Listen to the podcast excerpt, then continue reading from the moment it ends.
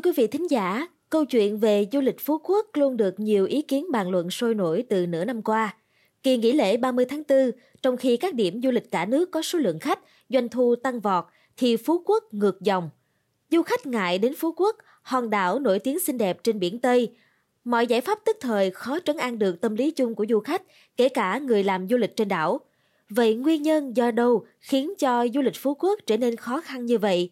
Trong số podcast ngày hôm nay, chúng ta hãy lắng nghe những lời trải lòng từ chính những vị khách đã từng du lịch ở đây, quý vị nhé.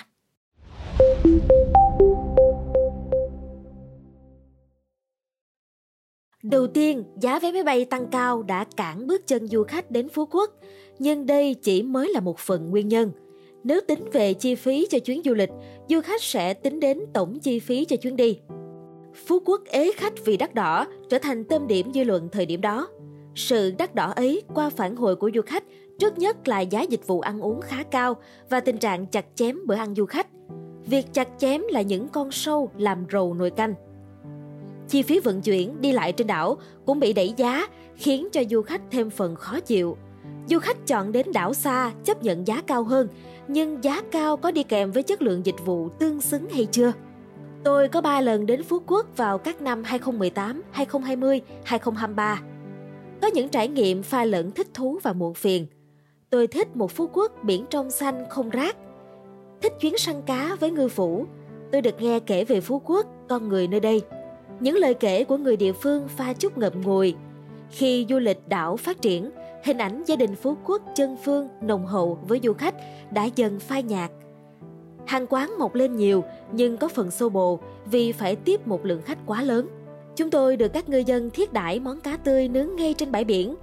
Chúng tôi cùng nhau dọn rác và rời đi khi chiều dần buông trong cảm xúc luyến tiếc sẽ có lần quay lại. Chuyến đi năm cũ chi phí không rẻ nhưng tôi thấy xứng đáng. Tôi cũng từng ăn thử món bún quậy, món được truyền tai nhau là phải thử khi đến Phú Quốc. Tôi được nghe kể về sự nhọc nhằn lo toan của một chuyến biển và lai lịch của món bún mang hương vị rất riêng này. Chính câu chuyện, nét văn hóa bản địa đã giúp từng ký ức về nơi tôi đặt chân đến rất đáng quý, khắc sâu trong tâm trí và có thể thao thao kể cho nhiều người nếu được hỏi về Phú Quốc. Lần gần nhất, năm 2023, lúc chia tay, người anh ở đảo này kể cho tôi về một phú quốc đầy tình người với gương mặt chất chứa nhiều muộn phiền. Quê của anh phát triển quá nóng, giá đất tăng vùng vụt. Dân giàu lên quá nhanh cũng không màng đến việc làm du lịch một cách chăm chút như đã từng. Những vườn tiêu dần biến thành khu du lịch, khu dân cư, hàng quán. Người tứ xứ tìm đến làm ăn như một miền đất hứa để phát tài. Phát triển nóng khiến nguồn cung nông sản, hải sản tại chỗ vốn không nhiều, nay càng teo tóp vì ngư dân giờ khấm khá nhờ đất và đã bỏ nghề xưa. Khách càng đông, thực phẩm càng phải nhập từ nhiều nơi. Dân đảo kể rằng chính họ muốn ăn hải sản còn phải cân nhắc giá cả nữa mà. Đến Phú Quốc, bạn mang gì về? Câu chuyện về những món ăn, những làng nghề, những cánh rừng, bờ biển đẹp – hòn đảo gắn với từng con người chân phương, yêu xứ sở và đâu là nét độc đáo riêng có của Phú Quốc. Quả thật rất khó để trả lời thuyết phục. Tôi nghe nói Phú Quốc có tính đến việc làm dịch vụ giá cao, nhưng trong điều kiện hiện tại có lẽ là chưa thể làm được bởi khách sang từ các nước chưa nhiều. Khách trong nước chi tiêu dè sẻn nên không dễ quyết định chi khoảng 10 triệu đồng một người cho tổng chuyến đi đến Phú Quốc trong 2 đến 3 ngày. Kinh tế đang khó khăn, du khách không ưu tiên chọn Phú Quốc nữa. Phú Quốc phong cảnh thiên nhiên đẹp, nhưng nhìn lại đã mất quá nhiều. Để phát triển du lịch như mong muốn, cần phải từng bước, không thể đòi hỏi đi nhanh được. Phú Quốc càng được kỳ vọng càng bị soi và so sánh, trong khi nội tại hạ tầng cơ bản còn thiếu và yếu. Nhân lực tại chỗ không nhiều, trình độ chưa cao. Nhân lực từ nhiều nơi đổ về, họ đến và hy vọng có thể gắn bó trọn đời. Nhưng lương thấp chi phí sinh hoạt ngày càng cao, một số đã phải rời đảo vì lương không đủ sống. Người Phú Quốc lại rất ít đi làm phục vụ. Sẽ không còn nhiều nhân lực chất lượng chịu đến đây làm việc như chục năm trở về trước. Phú Quốc đẹp, khách tự nhiên tìm đến.